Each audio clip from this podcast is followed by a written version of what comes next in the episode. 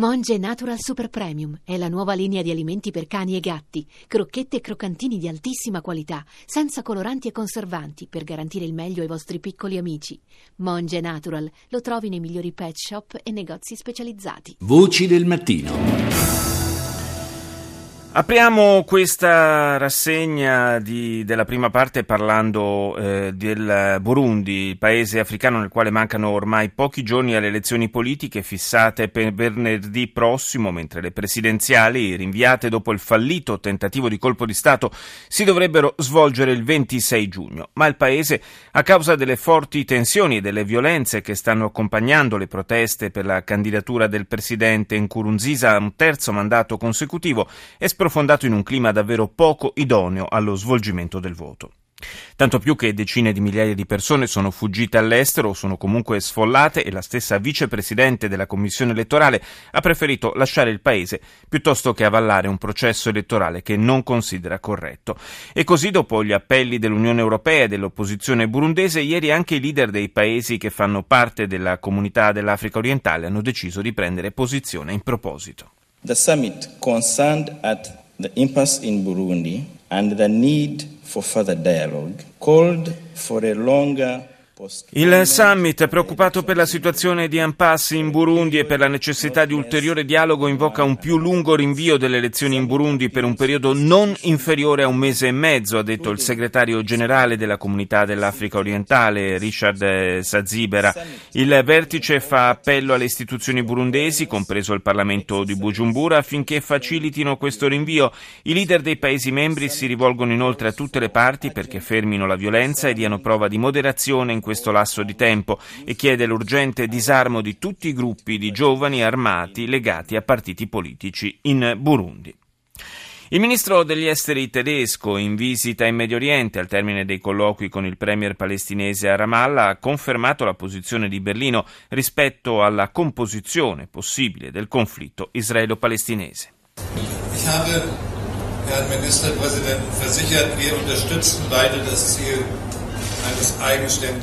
ho assicurato al primo ministro il nostro sostegno all'obiettivo di veder nascere uno Stato palestinese indipendente e democratico che dopo aver negoziato e regolato amichevolmente le questioni tuttora aperte possa vivere in pace fianco a fianco con Israele, ha dichiarato Frank Walter Steinmeier. Ma ho anche detto che non ci, non ci, si deve illudere, poiché sappiamo che la strada da percorrere è piena di ostacoli e insidie. Per quanto riguarda Gaza c'è bisogno di restituire reali possibilità di vita alla popolazione, sia attraverso una rapida ricostruzione, sia riaprendo le frontiere. Ma di pari passo, ha concluso Steinmeier, occorre che cessino i lanci di razzi verso Israele. E a proposito di Germania, Berlino è stata una delle tappe cruciali del tour europeo del premier britannico David Cameron alla ricerca di sostegno per la sua richiesta di riforma dei trattati europei. Do il buongiorno a Michele Sorice, docente di democrazia deliberativa e nuove tecnologie, nonché di sociologia politica alla LUIS di Roma. Buongiorno professore. Buongiorno a lei, ascoltatori. Dunque, dicevo, la tappa del tour eh, europeo di Cameron eh, a Berlino si è conclusa sostanzialmente eh, con, eh, possiamo dire, un nulla di fatto. La Merkel certamente eh, a parole eh, si è mostrata comprensiva nei confronti di Cameron, ma ha anche messo un freno alle ambizioni di riforma dei trattati. Anche perché, mh, francamente, non sembrano esserci neanche i tempi per poter mettere mano ai trattati prima che si vada a celebrare il referendum in Gran Bretagna? Ma eh, sicuramente eh, Cameron sta giocando una partita difficile perché eh, la gioca su un, doppio, su un doppio registro, su un doppio canale, da una parte la dimensione interna e eh, dall'altra quella internazionale, sono strettamente interconnesse. Cameron ha promesso di fare un referendum nel 2017, lo aveva promesso due anni fa, sulla permanenza della Gran Bretagna in, in Unione Europea.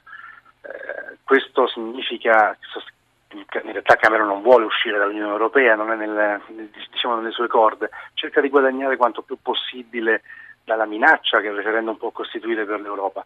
E quindi la sua partita è da una parte cercare di in qualche modo attenuare la, uh, la preponderanza molto culturale che sta nascendo in Gran Bretagna contro la permanenza nell'Unione Europea, sebbene ancora minoritaria nei sondaggi, ma sempre più crescente, animata dalla forza dello UKIP, Nigel Farage e così via, e dall'altra parte eh, il tentativo però di mantenere una politica eh, legata all'Unione Europea. Ecco, questo gioco di equilibrio non è co- così facile da tenere insieme ed ecco che quindi Cameron eh, deve riuscire da una parte a mantenere un piede nell'Unione Europea, dall'altra a minacciare l'Unione Europea di uscire e quindi chiedere qualcosa in più attraverso eh, la revisione dei trattati. Ma realisticamente, eh, risultato... che cosa, realisticamente, che cosa, può puntare a ottenere Cameron eh, prima che si arrivi al, al voto referendario?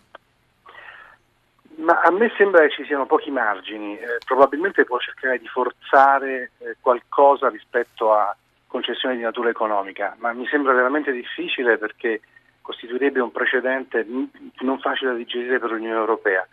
Eh, lui ci sta provando perché non vuole uscire dall'Unione Europea e al tempo stesso però non può perdere diciamo, tutta quell'area del suo elettorato che guarda con un po' di fastidio la permanenza nell'Unione Europea. Mm, ma è un gioco difficile, ripeto, eh, Cameron è sostanzialmente un europeista ma al tempo stesso um, sta in un partito che in questo momento non lo segue fino in fondo.